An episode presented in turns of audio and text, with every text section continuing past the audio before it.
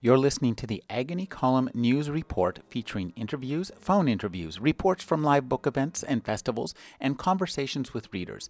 You can find additional news, interviews, book reviews, and more five days a week at the Agony Column website at trashotron.com slash agony.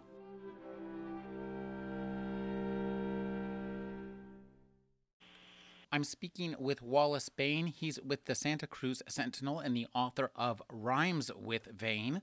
And with Paul McHugh.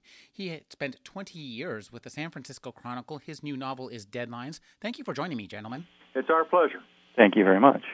Uh, Wallace and, and Paul, I, would like you to talk about how the uh, work, your work as a journalist in a newspaper prepares you for writing other kinds of material. Uh, Paul, you you have a novel. Talk about how uh, your um, work at the Chronicle helped inform that novel.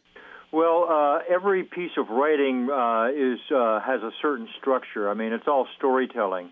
The thing with journalism is you try to be very factual and objective storytelling, uh, and then when you get move over onto fiction, there's a benefit that occurs uh, from having trained yourself to try to do that kind of writing. So you can do lapidary fiction that that that also has that that uh, thump or ring of truth. And uh, the only thing is, now you've got fewer constraints. Uh, you're allowed to uh, deploy the imagination. Wallace, talk about uh, your essay writing and, and your work at with the Sentinel. I, I love your sense of humor in your stuff. Well, thank you. I um, I kind of came up through a different way. I was kind of a feature writer and critic, and that gives you a lot of kind of um, latitude to do a lot of different things. And the kind of emphasis is on being original and trying to do something different than you did yesterday, whether you're doing a concert review or whatever it is. And so, uh, my internal pressures is always to try to be original and do something that hasn't been done before in some kind of subtle way. That's that's that's a difficult thing to pull off, and uh, I don't always do it. well, you know, one of the things I think that your kind of writing really reminds me of. It's it's like stand up comedy. It's kind of a monologue, and, and you're you know you're riffing off of uh, and rather than off of everything in your newspaper work, you're riffing off of a specific work of art or a specific performance. It's stand up comedy, but it's cheating because I don't have to hear those dead spots in the audiences of jokes that I float that I think are brilliant that uh, no one else does. So it is kind of cheating in that way. Well, I'd like uh, each of you to talk about, you know, the state of newspapers is uh, admittedly pretty dire. But I think one of the things about newspapers that we all forget is that there are a lot of people who actually read them every day, even if they read somewhat something online. I mean, there's a certain style of reading newspapers, isn't there? Yeah, you know the uh, uh, newspapers are still the the foundation of uh, of, of news information in the country. I think uh, the, just two, uh, a couple years ago, the Pew uh, Research Center said 68% of the foundation of local news is still the traditional newsroom. And uh, you know, there's there's a lot of different entities that have like, kind of like fungus have woven the you know their fibers of their roots into uh, uh, the product of the newsroom, and then then you know tra- turned it into their own opinionizing or their own uh, vaporizing but um, you know that we're in this difficult transition now, where newspapers must uh, combat with like flashier, more entertaining forms of uh, uh, uh information uh, uh, dispensing, and so that makes all of us need to become brighter, more more entertaining, more intriguing storytellers. Wallace.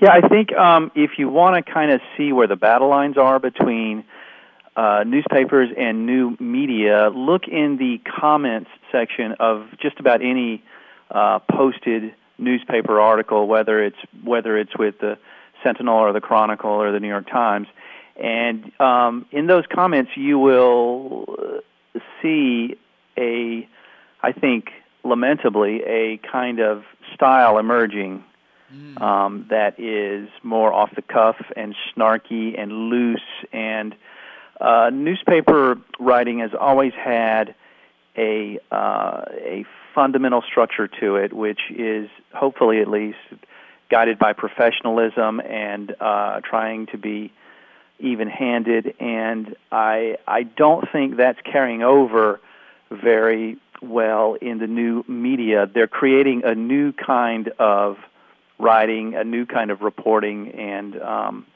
uh, I think that's you know. But I still think that um, newspaper uh, writing is still very much um, uh, honored among a lot of people, but uh, obviously it's diminished from uh, 20, 30 years ago.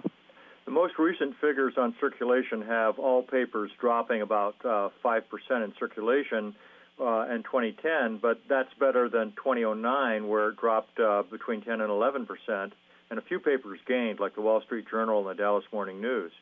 So why is that? I mean, why, if, if uh, you know we are the paradigm is shifting, why isn't it shifting even faster, or why is the shift slowed down? I think it's because there's actually something that newspapers and traditional newsrooms do, which is helpful. Because uh, when you go on the internet, you're really sipping from the fire hose. There's all of these, you know, there's all of these uh, uh, different sources of, of varying reliability. Whereas a traditional newsroom offers you this um, hardened cadre of experts that sorts through the stories for you and then presents your buffet.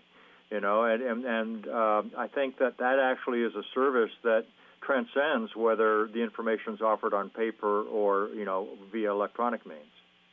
Yeah, no, newspapers also still have geography on their mm-hmm. side. Also, I mean, you go on the internet, and if you know, you can find uh, websites devoted to left-handed cat lovers, which is great. uh, but what you don't see too much is um, websites devoted to San Francisco, to the Bay Area, to Santa Cruz County. I mean, this these sort of where we live physically in our neighborhoods that's still very much the purview of newspapers. Yeah, and there's a, that's an interesting point, Wallace, because there's another bright spot, which is all of these uh, free local newspapers. I mean, they are not, uh, you know, robust uh, champions of journalism, but they are something, and uh, you know, they're obviously profitable because they're proliferating. You know, there's the uh, coin boxes are you don't have to put coins in. You just flap the door open and you get your local paper. And um, you know it's it's interesting that those are succeeding as a business model, uh, and and and uh, we should take a little bit of heart from that. And we should figure too that if they are succeeding without charging for, for the actual paper product, which is pretty expensive to put out, then they're making a damn good uh, profit on just the advertising, which is something that I think could actually translate to the electronic media, especially as the electronic media becomes more location aware. If your iPad can knows that you're in Santa Cruz County, it can point you to the Santa Cruz Metro, the Santa Cruz Sentinel, and the, you know the Good Times websites pretty easily. Yeah, the thing I worry about most is what I would call the uh, the, the feeder league. You know, the uh, uh, because I started as a freelance, and uh, now uh, it's uh, you know the pay is worse than it was for freelancers in the 70s when I was getting started. They're trying to put the free back in freelancing, and uh, mm. that's it's really hard for someone who's starting out wants to start out as a journalist and wants to earn their way up. There's not a lot of opportunity. Well, let's talk about uh, the your your involvement in the local art scene because I think there's a feedback too between what you do and the people who are actually here on the ground, the theater companies you you talk to, the musicians that you review, the movies you review that come here. Well, um, next year will mark my 20th um, year um, wow. covering Santa Cruz, and I. I I have never been bored yet because this really relatively small community is constantly churning up this creativity, just constantly, whether it's music or theater or art or uh, it is really a cornucopia of creativity. I don't think, um, you know, other than maybe San Francisco and Seattle, I don't think it has kind of an equal um, on the West Coast. I mean, it's it's uh, there is a certain style of person who likes to live in this area, and um, they put high value on personal expression. Uh, these are not people that always make a ton of money or get a lot of um, accolades for their work, but they do it year after year after year. And uh, what they're getting back a lot of times, when it's not money or fame, is something you know in their souls. And I just think that's quite fascinating to write about. Yeah, I agree. This is uh, Northern California is is a, a fabulous place to not only generate art but also to to generate stories. Uh, you know, we've got the most uh, you know quirky and imaginative and um, scenes that you can you know that that. Uh, I remember, you know, when I moved to California, how what a relief it was to come flying back across the Sierra, because I felt like uh, intellectually I, I could breathe and uh, though my beat was mostly outdoor sports, there was always a lot of uh, innovation and drive and adventuring that went on in, in those realms as well. And um, you know, the uh, that, that I think that's kind of the function of not only journalists but but uh, writers of any stripe and uh, and artists of any stripe is kind of keep the dream alive. You know, it's like no matter how harsh the circumstances may be, to feel to make imagination part of life. I've been speaking with Paul McHugh and Wallace Baine. They'll be joining me uh, next Saturday, November 6th at 6:30 p.m. at Capitola Book Cafe, where we'll continue this discussion in great depth and I mean language that may not be broadcastable on the radio. Thank you for joining me, gentlemen. My pleasure. Thanks, Rick. For having us on.